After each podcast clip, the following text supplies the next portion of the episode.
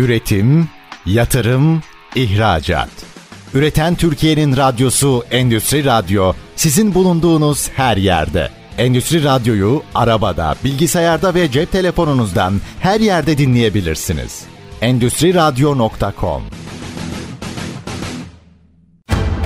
Çetin Ünsalan'ın hazırlayıp sunduğu Reel Piyasalar programı başlıyor.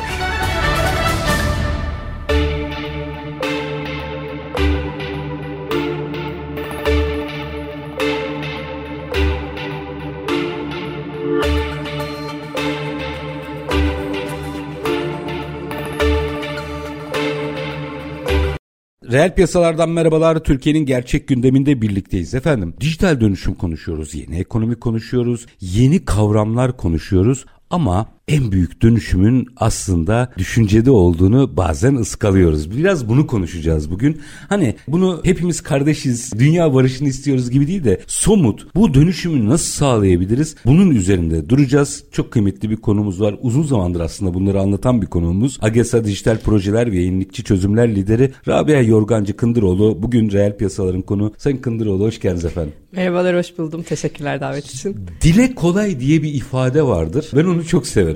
Bu da öyle bir konu. Yani hepimiz farklı düşünmeliyiz. Tasarım odaklı olmalıyız. Dönüşümü de burada yapmalıyız. Çok güzel. Hadi biraz altını dolduralım. Aslında bundan ne anlamamız gerekiyor? Biraz sohbete buradan başlayalım. Teşekkürler tabii. Burada aslında en büyük dönüşüm, yani tasarım odaklı düşünme dediğimizde en büyük dönüşüm teknolojiyi, çözümleri, sonucu merkezden alıp insanı merkeze koymak ve bu sayede de insanın ihtiyaçlarına yönelik çözümleri sonrasında düşünüyor olabilmek. Yani problem odaklı bir şekilde çözümlerimize ulaşabilmek. Yani aslında problemleri ilk önce masaya yatıracağız. Evet, evet. Önce ha, problem nedir bunu bulmamız hadi gerekiyor. Hadi biraz yolunu yordamını anlatalım. Hem gördüğünüz tespitleriniz hem dünyadaki bu konudaki eğilimler bize nasıl bir yol izlememizi gerektiriyor? Problemleri koyduk. Dakika bir problemlerle yüzleşmeyi biliyor muyuz? Bunu bilmiyoruz.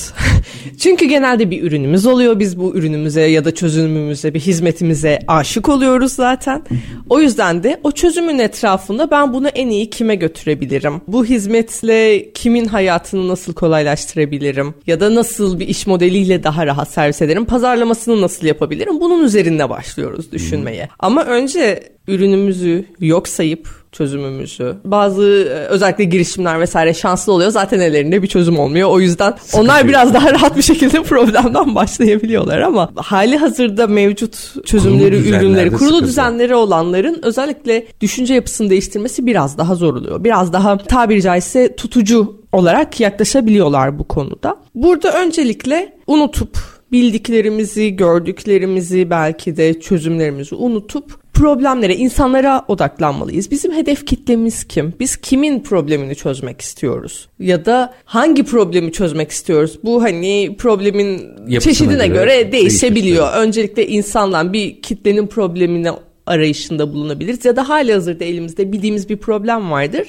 Bunu önce bir gerçekten var mı diye tabii ki onu da bir doğrulamamız gerekiyor insanlara gidip ama öncelikle onu tanımlamamız gerekiyor. Hedef kitlememizi görüp onları anlayıp varsayımlardan uzaklaşarak benim müşteri temsilcim zaten bu hedef kitleyle her gün görüşüyor, defalarca görüşüyor. O yüzden ben müşteri temsilcimle görüşsem onların problemlerini çok rahat anlayabilirim. Halbuki müşteri temsilcisi sadece satış konuşuyor. Satış konuşuyor ya da çağrı merkezinde yani problem dinliyor da olabilir. Gerçekten birebir onunla o problemi yaşıyor da olabilir. Ama insanlarla empati kurabilmek, yani birinci seviyede empati kurabilmek çok daha doğru sonuca götürüyor burada bizi. O yüzden biz hedef kitlemizin, bu tanımladığımız insanların yanına gitmek, onlarla konuşmak, bazen hayatlarının içine girmek. Örneğin bir L P G değil, pompacısıyla hmm. çalışacağız. Onun bir derdine çözüm bulacağız. Gideceğiz orada benzin istasyonunda onu gözlemleyeceğiz. Nasıl o pompayı oraya takıyor, yere yatıp, yani hani bunu gerçekten işin içinde olmayınca o dertleri görebilecek yani insanlar değil masa basındakiler. Aslında kimse muhatabımız yerinde gideceğiz, göreceğiz, tespit edeceğiz. Kesinlikle, kesinlikle. Gözlemleyeceğiz. Bazen hiç sormayacağız. Bazen onu gözlemlediğimizi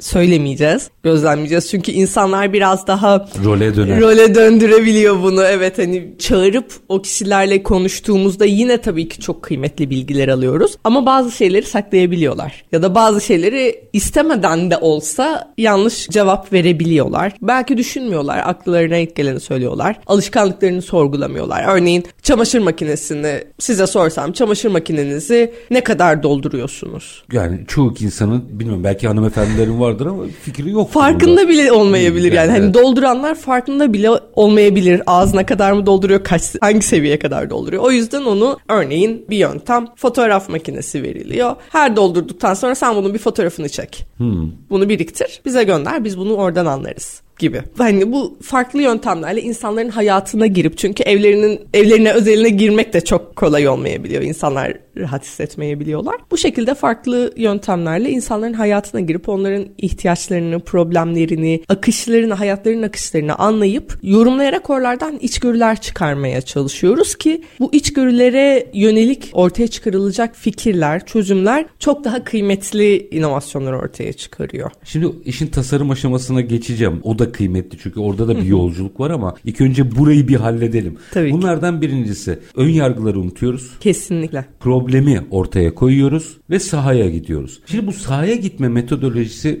bir iki örnek verdiniz ama mesela zaman zaman araştırma da yaptırılabiliyor. Hı hı. Şimdi onun metodu, en doğru sonucu alan nedir merak ederim. Çünkü bazıları mesela sosyal medya üzerinden yapıyor. Bazen profesyonel şirketler kullanılıyor ve araştırma yapılıyor vesaire vesaire. Ama oradaki metodoloji mesela B iki C için nedir? B iki B için nedir? Biraz açalım mı burayı? Tabii, aslında şöyle, tek doğru şudur diyebileceğimiz bir şey orada yok. Çünkü problem nedir? Her probleme göre ayrı bir empati aşaması tasarlanıyor. Hmm. O yüzden de birebir en doğru yöntem budur diyebileceğim bir şey orada yok. Ama sosyal medyaya gitmek olsun, evlerine gitmek olsun, sokakta yakalayıp röportaj yapmak olsun, kendi alanımıza çağırıp onlarla görüşmek olsun, farklı projeler için gerçekten çok iyi işleyen yöntemler olabilir. Burada ben sadece şeyi çok desteklemiyorum. Bir aracı şirket araştırmayı yapıyor, görüşmeyi yapıyor, görüşmenin sonuçlarını sunuyor. Tamam, çok güzel ama biz yine de o son kullanıcının sesini duymamış oluyoruz. Biz görüşmeyi yapan kişinin yorumlamasını duymuş oluyoruz. O yeteri kadar neden diye sordu mu, yoksa varsayımlarla mı ilerledi? Yani şimdi bu kıymetli bir şey. Bu tip araştırmaları veya nabız yoklamaları firmaların kendilerinin mi yapması gerekiyor? Kendilerinin de yapması gerekiyor. Tamamını kendisinin yapması bazen çok zor olabilir. Hmm. Gerçekten bu tarz firmalara ihtiyacımız var bazı noktalarda ama tamamını onlara bırakıp biz yine hiç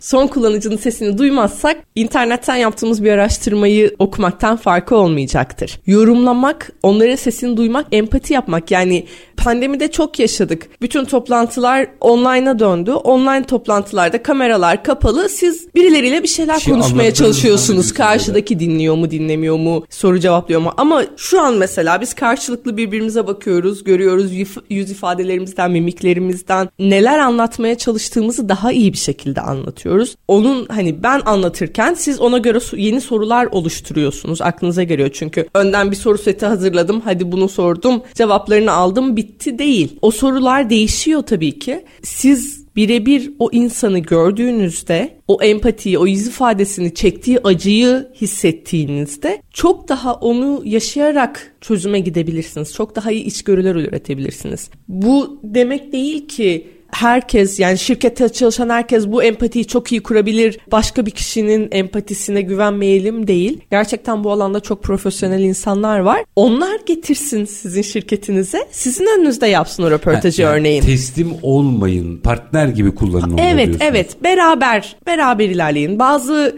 çalışmalarda geniş kitleye araştırma yapılması gerekiyor. Anketler yapılıyor vesaire ama bu anketlerde o insanların demografik datasını alabiliyorsunuz ya da en temel şeyleri alabiliyorsunuz. Ama bu şekilde bir saat boyunca bir insanla konuşacağınız datayı yüz kişiden alamazsınız. Reaksiyon eksik kalıyor sanırım. Kesinlikle, kesinlikle. Açık yorum eksik kalıyor. Mesela öyle yani toplu işte, anketlerde. E, eklemek istediğiniz bir şey var mı noktası hep boştur. Boş. Biz, biz Çünkü de boştur. Bitsin gitsin. Bitsin gitsindir. Bu anket bitsin. Ben zorunlu alanları doldurayım. Zorunlu olmayan hiçbir alanı, zamanımı harcamayayımdır. Bahsettiğiniz e, kıymetli data tam da orada. Yani evet. Eklemek istediğiniz bir şey var mı noktası. Kesinlikle. Kesinlikle. E, şimdi bu, burada yine bir şeyi merak ediyorum. Bu aslında veri ekonomisi. Yani sizin o verileri nasıl toplayıp, nasıl değerlendirip, bir üç dört dakika sonra oraya gideceğim. O tasarım boyutunu sonraya e, aktaracağım. Yarım kalmasın. Nasıl değerlendirdiğinizle alakalı. Şimdi o zaman bir kere bizim biz sıfırlarken veriyi de doğru anlamamız gerekiyor galiba. Kesinlikle. Benim verim için doğru budur yanıtını bir firma nasıl verir? Mesela ben bunu çok merak ediyorum. Hangi veri benim işime yarıyor? Bir sürü veri toplayabilirsiniz. Onlar çöp. Hı hı. Onu bilgiye dönüştürmesi gerektiğini, o ayıklamayı nasıl yapması gerekiyor firmanın? Gerçekten onun sorulan soruların cevabına ulaşılıp ulaşılmadığından emin olmak gerekiyor öncelikle. Bunun için de mesela karşıdakine neden, neden, neden? Örneğin ben müzeye çocuğumla gitmek istemiyorum dedi. Tamam, çocuklu insanlar müzeye gelmek istemiyor diye not alırsak bu biz tespit, bunu... Ama neden yok? Neden içeride çocuğun sıkılacağını düşünüyorsa ayrı bir çözüm uygularız. İçerideki serginin çocuğa uygun olup olmadığı konusunda tereddüt duyuyorsa bunun için ayrı bir çözüm uygularız. Ya da çocuğuyla yapmak istediği daha farklı, daha etkileşimli aktiviteleri tercih ediyorsa o ebeveyn, onun için ayrı bir çözüm uygularız. Bunun gibi neden sorularını biz öncelikle hedef kitlemize emin olduktan sonra, yani hedef kitle de burada bahsettiğim hedef kitle aslında orası da çok kritik bir nokta, demografik hedef kitle değil. Yani ben İstanbul'da yaşayan, işte aylık ortalama yirmi beş bin kazanan, plazada çalışan kırk kırk beş yaş arası erkekler benim hedef kitlem demek. Bu hedef kitlede çok insan vardır. Ama çok değişik insanlar vardır. Bizim burada asıl almamız gereken motivasyonumuz. Müze dedik. Müzeye gitme motivasyonu nedir? Orada sanatla beslenmek istemesi mi? E, ya da gitmeme motivasyonu nedir? O ha, da de, ayrı yani. hani. O yüzden bu lazım. Bu insanların müzeye gitmek isteyenleri de var, istemeyenleri de var. Müzenin içindeki restoranı çok sevdiği için o müzeye gitmek isteyeni de var. Herhangi bir alanda gerçekten sanat konusunda bir şeyleri görmek istediği için de müzeye gitmek isteyen var. Bizim orada problemimize yönelik motivasyonunun ne olduğunu belirleyerek o hedef kitleyi tanımlamamız gerekiyor öncelikle. Bu tanımlamayı yaptıktan sonra sonrasında biz o insanla güzel de bir empati kurabilirsek buradan çıkan veriler bizim için çok kıymetli verilerdir. Evet, şimdi siz söyleyince aklıma şey geldi. Bir mobilya, hazır mobilya marketi var biliyorsun. Ben oraya sırf orada köfte yemek için gidenler olduğunu biliyorum. Evet. Şimdi ama bunu keşfetmesi gerekiyor o mobilya mağazasının önce. Belki de keşfettiği için girişe hemen restoranı koydu. Hiç mağazanın içine girmeden. Girişte işte, restoran girebiliyor insanlar ve oradan o çıkabiliyor. O kadar çok şahit oldum ki gitmişken bir de şuraya gidelim. Hayır, sizin asıl motivasyonunuzun oraya gitmesi, gitmiş olması lazım veya gidiyor olması lazım. Hayır, oraya gidiyorlar, yemeklerini yiyorlar. O kadar çok kişiye şahit oldum ki böyle. Ondan sonra gitmişken bir de o mağazayı geziyorlar. Bir iki bir şey belki gözüme çarpar alırım. İlla ki ufuk çaplı çaplı bir şeyler alıp çıkıyorlar içeriden. Yani sıfır çıkan çok azdır. Sembolik de olsa bir şey alıp evet. çıkıyor mutlaka. Şimdi galiba burada asıl nokta neden sorusunu soruyor olmak. Kesinlikle. Soruyu sorayım, araya gideyim. Bizim Türk reel sektör açısından baktığınızda ne kadar neden diye soruyoruz? Şimdi girizgahını yapın, açacağım. Genelde sormuyoruz. Genelde hani eğer zaten neden sorusuna gelen ne kadar ki sorularımızı sormuşsak o bile güzel. Bazen onları bile sormuyoruz ama nedenini sormadan genelde ha tamam bu yüzden o zaman diye varsayımlar üzerinden gidip çözüm bulmaya çalışıyoruz genel olarak. Bunun nelere mal olduğunu biraz sonra açmak istiyorum. Çünkü bütün bunlar günün sonunda o tasarıma dönüyor, tasarım odaklı düşünmeye dönüyor. Hepsini açacağız ama minik bir araya gidelim. Evet. Aranın ardından devam edeceğiz. Efendim, şirketlerde tasarım odaklı düşünme dönüşümünü konuşuyoruz. Konuğumuz AGESA, dijital projeler ve yenilikçi çözümler lideri Rabia Yorgancı Kındıroğlu. Kısa bir ara, lütfen reel piyasalardan ayrılmayın. Üretim, yatırım, ihracat. Üreten Türkiye'nin radyosu Endüstri Radyo, sizin bulunduğunuz her yerde. Endüstri Radyo'yu arabada, bilgisayarda ve cep telefonunuzdan her yerde dinleyebilirsiniz. endüstri radyo nokta com. Kısa bir aranın ardından reel piyasalarda tekrar sizlerle birlikteyiz. Dönüşümü konuşuyoruz. Özellikle şirketlerde tasarım odaklı düşünme dönüşümünü konuşuyoruz. Konuğumuz AGESA, dijital projeler ve yenilikçi çözümler lideri Rabia Yorgancı Kındıroğlu. Şimdi Sayın Kındıroğlu, araya gitmeden önce ne kadar soruyorlar dediğimde neredeyse hiç dediniz. Niye? Hadi ben size sorayım. Niye? Bildiklerini varsaydıkları için bazen hani ben bu konunun uzmanıyım. Zaten biliyorum. hani arada da aslında biraz konuşmuştuk. otuz yıldır ben bu işin uzmanıyım. Ha, evet yani. Konuya o zaman konuya konuyor. hakimim. Ben niye gidip bir başkasına sorayım ki? O zaman soruyu bir... şöyle sorayım mı? Konuya hakim mi hala? Hala hakimi. otuz yıl öncesinde konuyu öğrenmiş olan biri hala ne kadar hakim olabilir? Burada tabii ki şey yok, hani çok büyük genellemeler yapmaktan hep uzak durmaya çalışırım bu ama. Bu kendini revize eden. Evet tabii ki o ayrı. Ortalama bir şey konuşuyoruz. Burada verimizi biz bu kendimize güvenimiz o kadar oluyor ki tamam ben bu konuyu biliyorum, hakimim. Bütün problemleri gözüm kapalı çözerim. Uzmanlık çok kıymetli bir şey, evet. Hani şirketler de zaten bu yüzden deneyimli insan alıyorlar, arıyorlar. Hani bir sorunu hızlı bir şekilde çözebilsin istiyorlar bir sorunla karşılaştığında. Ve genel günlük sorunlarda bu çok güzel işliyor. Ama işin içine biraz daha yaratıcılık gerektiren konular girdiğinde, biraz daha farklı bakış girebildiğinde insanlar o öğrenilmişlikten uzaklaşmakta zorluk çekiyorlar. Kalıplarının dışına çıkabilmekte, bildiklerini unutmakta. Burada bir döngü vardır. Öğren, unut, yeniden öğren döngüsü. Bildiğini unutmadığın sürece ön yargı olarak bütün o kalıp insanın kafasında kalıyor. O kalıbın dışına çıkamadığı için de sürekli biz bunu denemiştik, olmadı. Ne zaman denemiştin? on sene önce mi? beş gün önce mi? Dünya çok hızlı değişiyor. Hayat çok hızlı. İnsanlar çok hızlı değişiyor. Bakın üç sene mi oldu? Ne kadar oldu? Pandemi hayatımıza girdi. iki bin yirmi E, Ve neler neler tabii. değişti. O pandemi girdiği andan itibaren hayır bu masanın başında oturmak zorundasın zihniyetli insanlar mecburen insanları eve gönderdiler. Evden çalışmanın da aslında çok da korkunç bir şey olmadığını ortaya, ortaya çıkmış oldu ve birçok firmada artık bu modele geçti, hibrit modele geçti, tamamen uzaktan çalışmaya geçti, sınırlar ortadan kalktı, uluslararası çalışmak kolaylaştı. Ama daha öncesinde bu alanda bir uzman kişi, hayır evden çalışmak insanları tembelleştirir gibi ön yargı, sahip olduğu ön yargıyı devam ettiriyor olsa birçok şeyi kaçırmış olur ve pandemide muhtemelen şirketi de ilerlememiş olur. He, tabii. Bunun ya, gibi unutmak gerekiyor. Galiba anlattıklarınızdan şunu anlıyorum. Siz otuz yıllık tecrübeye sahipsiniz. Tüketici veya hizmet vereceğiniz kişi, bu bi tu bi de olabilir bi tu si, otuz yıl önceki insan değil. Değil. Kesinlikle. Bunu kaçırıyoruz galiba. Kesinlikle. Ne kesinlikle. değişti insanda? Ne değişti insanda? İnsanların düşüncesi değişti. Genel baktığımızda sosyokültürel ortamlarımız değişti. Teknoloji değişti. Teknolojiyle insanların alışkanlıkları değişti. Artık seksen yaşındaki babaannemde bile görüntülü görüşme yapabilecek cep telefonu var. Biz yaşlılar kullanamaz, teknolojiyi yakalayamaz desek bu insanları hedefleyen telefonları ortaya çıkaramayız. Ki pandemi öncesindeki bu keskin yargı buydu mesela. Evet. Evet yani hani yaşlı insanlara teknolojiyi kullandıramayız. Onlar da kullanamam diyordu zaten. Kullanamam diyordu ama şimdi hepsine de insanla görüşme ihtiyacı ortaya çıktı örneğin pandemide. İnsanla fiziksel olarak görüşemiyorsanız o zaman dijital olarak görüşmeniz gerekiyor. Bir şekilde çünkü o sosyalleşme ihtiyacımız içimizde hep var oldu. Hele bir de o neslin örneğin yaşlılardan gittik. Yaşlıların sosyalleşme ihtiyacı bizimkinden çok daha fazla. Çünkü o nesilde sosyal medya kullanımı çok yok. Biz sanal olarak sosyal medya kullanımıyla sosyalleştiğimizi düşünüyoruz ve birebir insanlarla görüşmeyi biraz daha arka plana atabiliyoruz. Hı hı. Ama o neslin o duygusu Farklı. yok, o alışkanlığı yok. Hala da öyle de. Sosyal medyaya karşı belki hala o kadar şey değil. Gerçekten birebir teması daha çok duymak istiyor, hissetmek istiyor. E bunu yaptığı telefon görüşmesiyle bir yere kadar yapabilir. Yüzünü görmek istiyor, uzaktaki torunuyla görüşmek istiyor. O zaman ne yapacak? Mecburen çözüm olarak o görüntülü görüşme yapabileceği cihazı evine konumlandıracak. Şimdi vaka buysa tekrar şirketlere dönmek istiyorum. Benim bir ürün ya da hizmet tasarlarken düşünce tasarımına geleceğim. Neleri değiştirmem gerekiyor? Biraz burayı da açmak lazım sanki.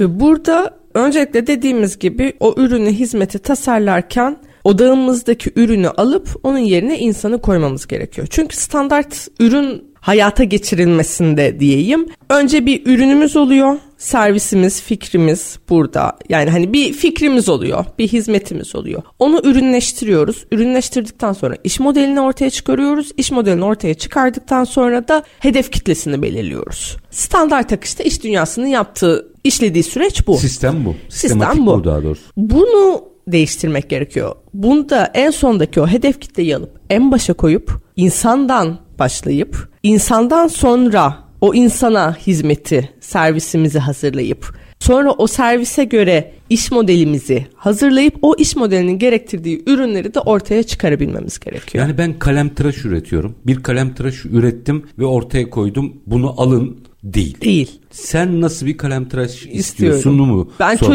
gerekiyor. Yönelik bir kalemtıraş mı? Ha, geliştirmek ofis istiyorum, mi, ofis tabii. mi istiyorum, çok şık bir masanın üzerinde duracak bir kalemtıraş mı istiyorum, yoksa ilkokul birinci sınıftaki çocuğun kalem kutusuna girecek bir kalemtıraş mı istiyorum? Öncelikle hedef kitlesi burada çok farklı. Onlardan birini seçip onun tutma alışkanlığı, kalemimi sokup koluyla döndürecek, yoksa kalemi döndürmeyi mi seviyor? Hani en basit kalem tıraşı hangisi onun için daha rahat belki. Hem alışkanlığı ya da yeni kullanan biri ise hangi fiziksel aksiyon onun için daha rahat olacak? Bunun ölçümlenmesi. Sonrasında ürünün tasarlanması gerekiyor. Ben bir kalemtıraş yaptım. Bu kalemtıraş kime uygun? Belki çok şık bir şey yaptı ama o çok şık ortaya konan, yani ofis masasını süsleyecek o kalemtıraşları kullanacak kişi kalemi döndürmek istemiyor olabilir. Ben çok Kol şık bir kalemtıraşı döndürmeli, kalemi döndürerek işlevsellik kazandırıyorsam hiç kimseyi hedefleyemiyor olabilirim burada. Şimdi tabii profesyonel hayattasınız, kurumsal hayata geçtiniz tekrar, ama öncesinde biliyorum ki çok yerde bunu anlattınız. Tabii ki isim vermeden. Böyle enteresan vakalara denk gelmişsinizdir mutlaka.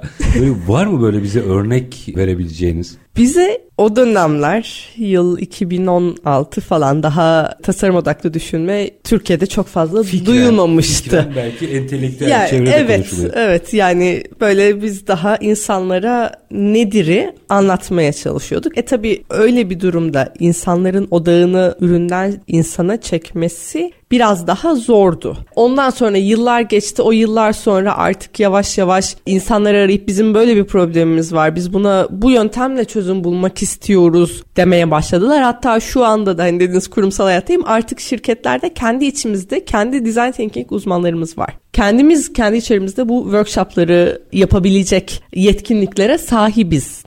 Yani yine dışarıdan destek alınan durumlar oluyor. Ama artık bu kadar yaygınlaşmaya başladı. Yani Bakış o, yavaş yavaş değişmeye başladı. altı senede çok altı değil, sene. Büyük bir dönüşüm bu aslında. Evet, evet. Bunu yaşayan şirketler var. Neyse ki ben de öyle bir şirketin içerisindeyim şu an. Başlarda şey diyorlardı. Mesela bize geliyor bir Siz firma. Bu arada şirkette de şu anda bu işi yapıyorsunuz. Evet, aslında. Evet. Dönüştürüyorsunuz bu, bu aslında. Bu şekilde... Hani şirketin içerisinde yenilikçi fikirleri ortaya çıkaran ekipteyim, dijital tarafta ve bu yöntemi benimsemiş bir şirkette olduğu için aslında en küçük bir problemle karşılaştığımız bir zaman bile hani hedef kitleyi bir dinleyelim me gidiyoruz. O da hani keyifli bir varoluş benim için şirket içerisinde de. Şeye gelecek olursak, sorunuza gelecek olursak, insanlar bize şeyle geliyordu. Benim bir mobil uygulamam var. Örneğin atıyorum. Bu çalışmıyor. Ben bunu nasıl çalışır hale getiririm? Senin mobil uygulaman kimi destekliyor? Neye, kime ne hizmet sunuyor? Bunu bir sorguladın mı? Airbnb'den Hmm. mesela bir örnek, hani uluslararası bu alanda gerçekten hani en erken benimseyicilerden olan bir firma. iki bin dokuz gibi yanlış hatırlamıyorsam büyük kriz yaşıyorlar. Haftalık iki yüz dolar falan giriyor ceplerine. İnsanlar tercih etmiyor Airbnb'yi.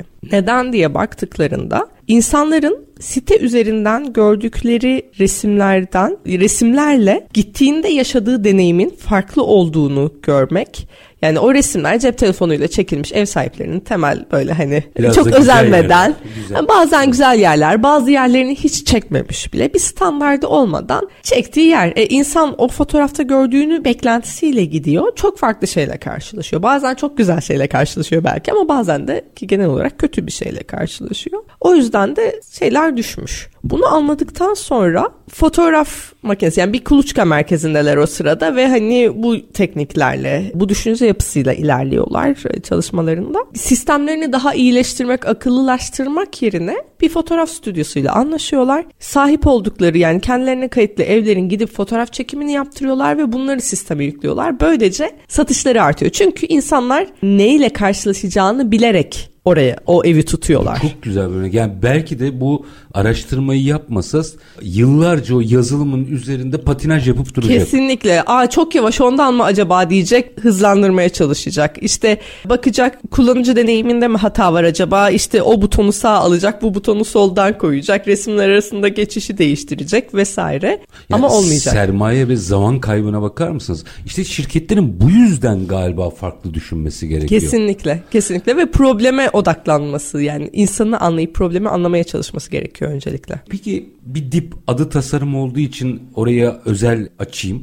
Gerçekten tasarım yapanlardan bahsediyorum. Hı hı. Yani bu hazır giyim sektöründe olabilir falan. Şimdi orada da şöyle sıkıntılar var. Bir noktaya kadar gelindi. Mesela ben sanatçıyım, bunu yaptım dersiniz. Çıkarsınız böyle fabrikanın üretim müdürü, hayat öyle işlemiyor. Sanatla der. Tasarım arasındaki fark da zaten burada işin evet. içine giriyor. Yani iş orada düzelir. Şimdi burada bir de iş yapış modelinizin, bakış açınızın değişmesi gerekiyor. Mesela bu tip, örneğin şu tasarımcılardan bahsediyorum. Hı hı. Onların dönüşümünü nasıl sağlayacağız? Endüstriyel hale getirmek mecburiyetten, zaten hayatın kendi gerçeğinden oluştu. Hı hı. Ama siz diyorsunuz ki bir dakika, senin vereceğin değil, onun isteyeceği önemli. Bu bir iyi bir örnek olduğu için bunu soruyorum. Bunu her sektör kendine kopyala yapıştır yapabilir. Onu nasıl dönüştüreceğiz? Aslında tasarım odaklı düşünme dediğimizde tasarımcılardan iş dünyasına geçmiş bir bakış var. Yani tasarımcılar ideal dünyada, hmm. ideal tasarımcılar evet.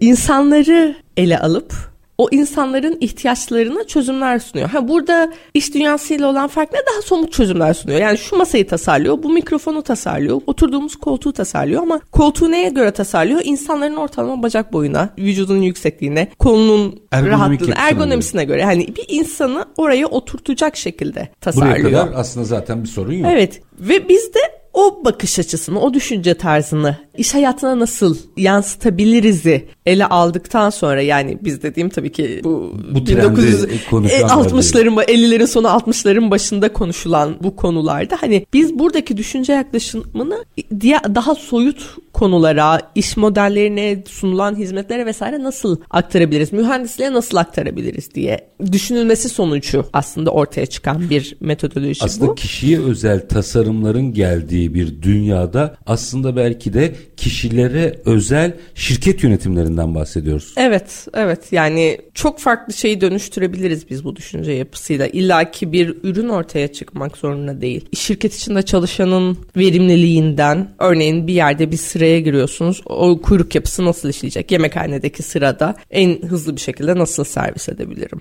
Ya da kahve. Şu an masamızın üstünde, herkesin masanızın üstünde. Ben insanın hangi bağlamında bu kahveyi ayılmak için isteyen, kahve içmek isteyen insanlarla kendisine ayırdığı zamanı anlamlandırmak için kahve içmek isteyen insana farklı şekilde yaklaşırsınız. Onlara farklı çözümler sunarsınız. Bu bağlamları düşünüp bu şekilde insanlara özel, dediğiniz gibi, tasarımları ortaya koyan, bu süreç tasarımı olabilir, ürün tasarımı, hizmet tasarımı. Gerçekten aslında bir işi yeniden yönetmekten bahsediyoruz aslında. Evet, evet. Bunu birazcık daha açmak istiyorum. Çünkü bence işin diğeri kolay. İyi bir tasarımcınız varsa ürününüzü dönüştürebilirsiniz, çeşitlendirebilirsiniz. İyi nabız yok diyorsanız ona göre ürün yapabilirsiniz. Fakat iş soyuta geldiğinde kilitleniyor. Evet. Dünya bu konuyla ilgili ne tartışıyor ki biz hangi ezberleri bozalım sorusunun yanıtını alacağım ama minik bir aradan sonra efendim AGESA Dijital Projeler ve Yenilikçi Çözümler Lideri Rabia Yorgancı Kındıroğlu konuğumuz. Şirketlerde tasarım odaklı düşünme dönüşümünü konuşuyoruz. Kısa bir ara, lütfen bizden ayrılmayın. Üretim, yatırım, ihracat. Üreten Türkiye'nin radyosu Endüstri Radyo sizin bulunduğunuz her yerde. Endüstri Radyo'yu arabada, bilgisayarda ve cep telefonunuzdan her yerde dinleyebilirsiniz. endüstri radyo nokta com.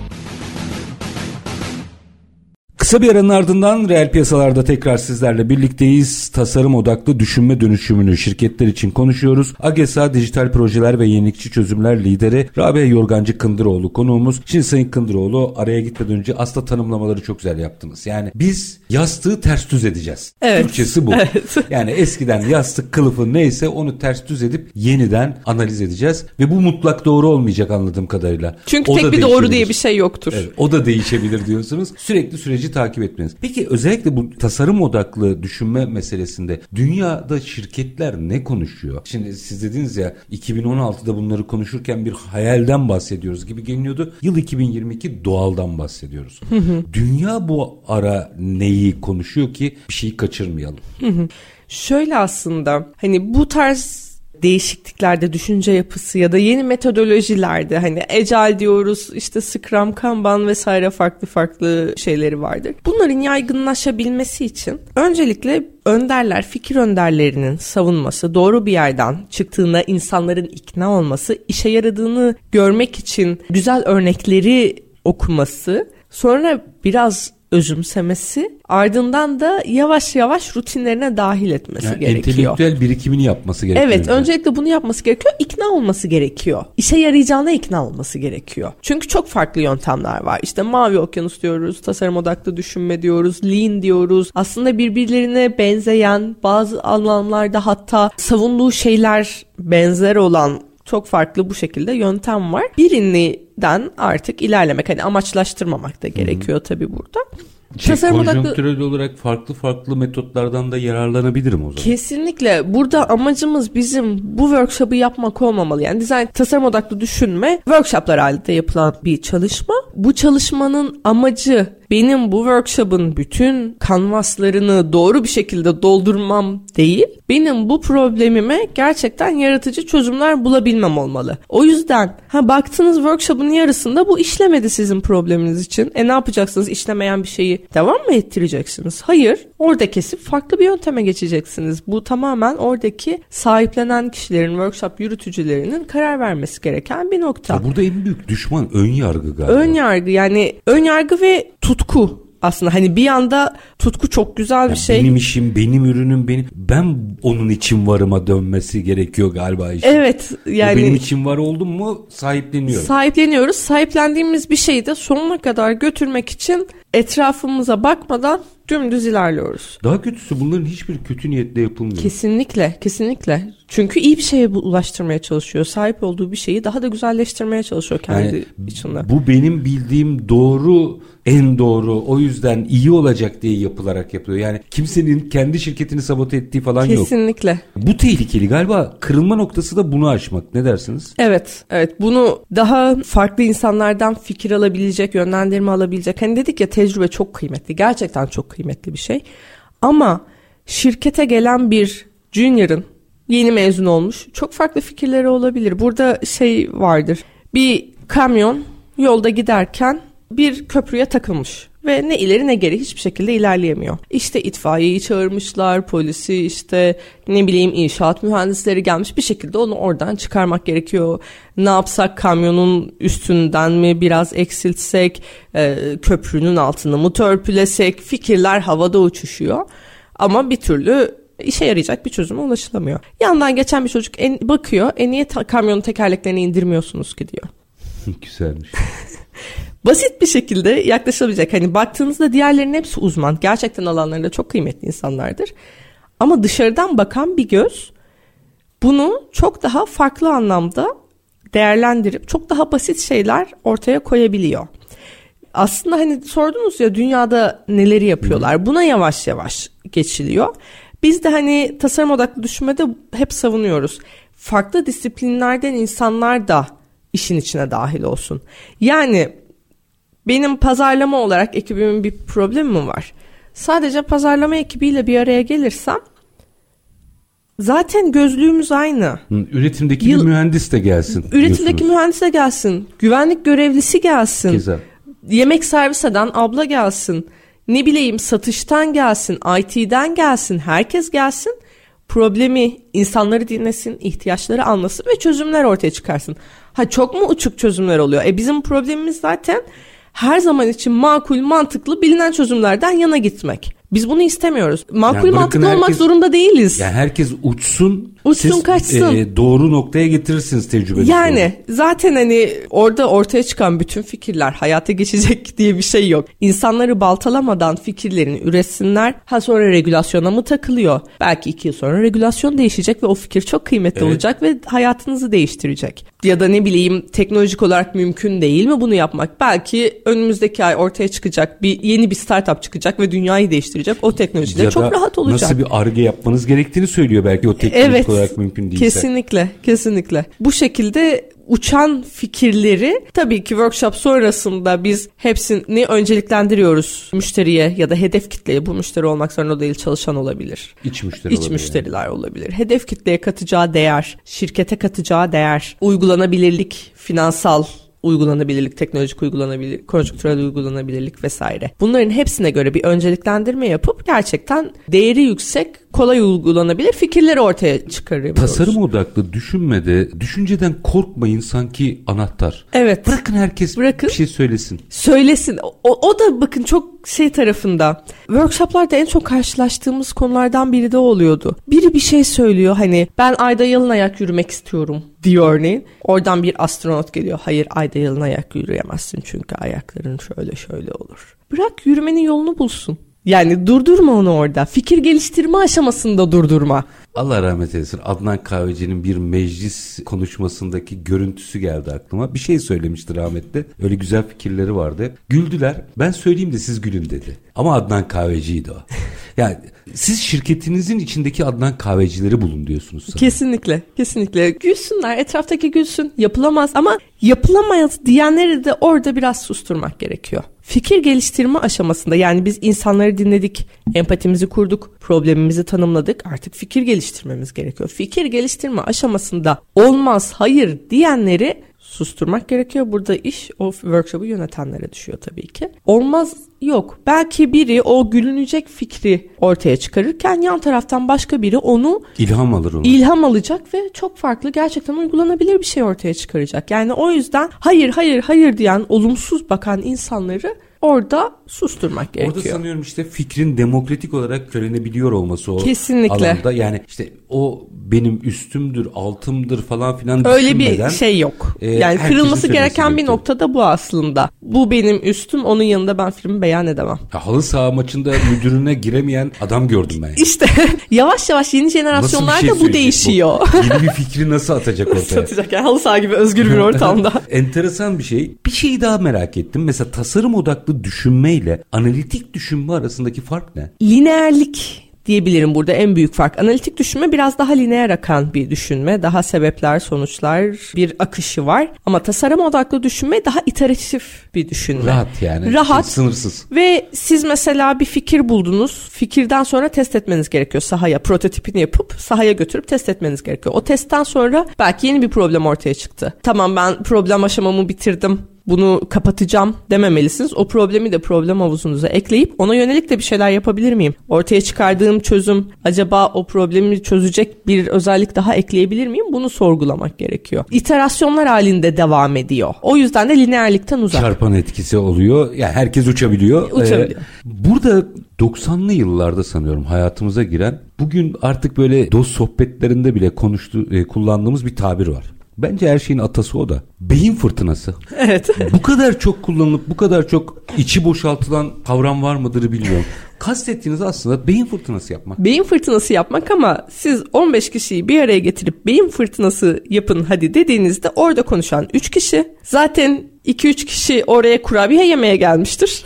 Öbürü de arkadaşıma katılıyorum. Diğerleri hani evet arkadaşıma katılıyorum. Dediğiniz gibi belki yöneticisinin yanında bir şey söylemek istemez. Ya da kendimize güvenimiz de çok yüksek olmayan durumlar oluyor. Ne diyoruz? Ay ben şimdi bir şey dersem gülerler. Ben bunu söylemeyeyim, bu fikrimi söylemeyeyim. Belki de o şirketi dönüştürecek o, fikir belki. Kesinlikle, kesinlikle. Hani başkaları gülecek diye kendi sesimizi susturduğumuzda aslında burada problem insanı, tabii ki içsel bir şey de var ama diğer tarafta gülüneceğini düşündürmek, o öyle bir ortama o yönetim götürmek. Hatası işte. O yönetim hatası. Yani fikirlerin kıymetli olduğunu, bunu zaten insanlara hissettirmemiz gerekiyor, çalışanlara hissettirmemiz gerekiyor. Herkesin fikrinin çok kıymetli olduğunu. Ama o çalışmayı yaparken de, yani bahsettiğim gibi workshoplar halinde, workshop'u yaparken de en başta bütün düşüncelerin çok kıymetli olduğunu insanlara belirtmek gerekiyor. Ve o gülenleri de biraz workshop akışında tabiri caizse törpüleyebilirsek o zaman işte o fikirler ortaya çıkabiliyor.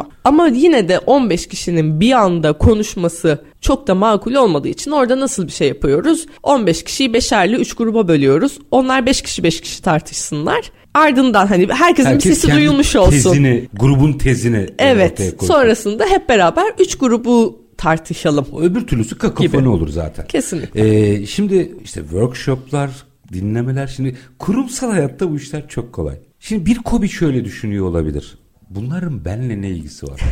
Bir KOBİ de çok daha kolay değil mi? Tabureleri çekip dört tane çel söyleseniz workshop orada çok daha pratik. Kesinlikle, hayatta geçebilir. Bu zaten hani illaki böyle herkes bir araya gelecek, çok düzenli şeyler yapacak. Tabii ki ideal yapı o. İdeal yapı siz iki gününüzü üç gününüzü oraya ayırıp işte hedef kitleyi getirip vesaire bu akışı sürdürmek. Ama önemli olan katkısı, en önemli olan katkısı düşünce yapısını değiştirmek. Yani bir KOBİ ürünü odağından çıkarıp insanı odağa aldığında zaten bu düşünce yapısına yavaş yavaş geçmeye başlamış oluyor. Sonrasında bunu sorgulamaya başladığında, kendi akışlarını sorgulamaya başladığında ben gerçekten neyi doğru yapıyorum, neyi yanlış yapıyorum ya da doğru yanlış demeyelim.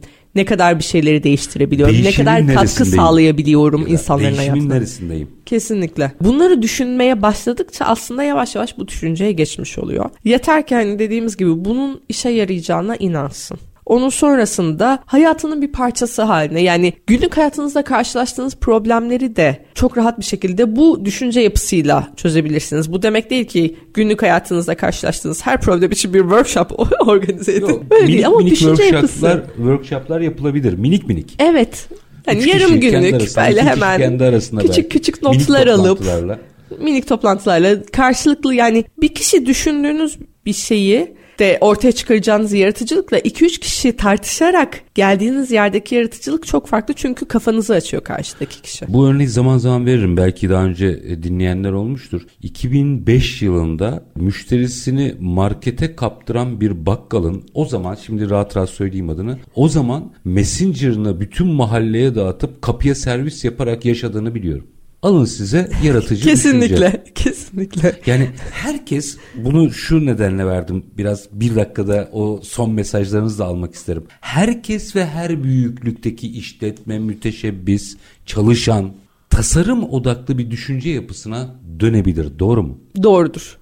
Doğrudur. Özellikle insana dokunan yerde, yani hani burada çok core sistemlerde ya da bir makinenin insanla ilgisi olmayan bir makinenin iyileştirilmesinde belki hani sorgulama aşamasını kullanırız, evet, ama bizim çözümümüz insana bir yerde dokunuyorsa bu düşünce yapısını çok rahat bir şekilde uygulayabiliriz. Son şunu da sorayım, bunu on sene önce konuşuyor olsaydık bu konuya konsantre olun, daha çok araştırın gibi bir tavsiyeyle programı kapatabilirdim ama çok büyük bir kırılmadayız. Yoksasını iki cümle almak isterim. Yapmazsak, yoksa. Yoksa, örneğin yoksa insanları yok saymış oluyoruz. Eğer böyle bir düşünceye geçmezsek insanları yok saymış oluyoruz ve Nokia'nın, Kodak'ın, hani o insanların hayatındaki değişimi kabullenmeden ortaya çıkardıkları ürünlere ne kaldığı bağlılıkla beraber geldiği noktayı hepimiz biliyoruz. Yoksası biraz daha ürünlerin artık yavaş yavaş yok olması. Değişen dünyayı takip edememek aslında. Yani çok aşık olduğunuz ürününüzle şirketiniz yaşam şansı bulamıyor. Bulamıyor. Çünkü dünya değişiyor. Müthişsiniz. AGESA Dijital Projeler ve Yenilikçi Çözümler Lideri Rabia Yorgancı Kındıroğlu. Sayın Kındıroğlu, çok teşekkür ediyorum. Ben efendim. Çok teşekkür ediyorum. Çok var keyifliydi benim için. Benim için de öyle. Efendim, biz bugün şirketlerde tasarım odaklı düşünme dönüşümünü konuştuk. Kıymetli bir konu. Dediğim gibi bundan on sene önce olsaydı bunu bugün Rabia Hanım'la böyle entelektüel bir tartışma gibi sizlerle paylaşıyor olabilirdik ama ciddi bir kırılma oldu. Ve çok zaman yok. Bugünden üstüne koyarak bir şeyleri dönüştürmemiz, bir bakış açısını dönüştürmemiz gerekiyor. Aksi takdirde Sayın Kındıroğlu çok net söyledi. Verdiği örnekler de herkesin gözünde canlanmıştır. Oyunun dışında kalacaksınız. Bizden söylemesi. Her zamanki gibi bitirelim. Şartlar ne olursa olsun paranızı ticarete, üretime yatırmaktan, işinizi layıkıyla yapmaktan ama en önemlisi vatandaş olup hakkınızı aramaktan vazgeçmeyin. Hoşça kalın efendim.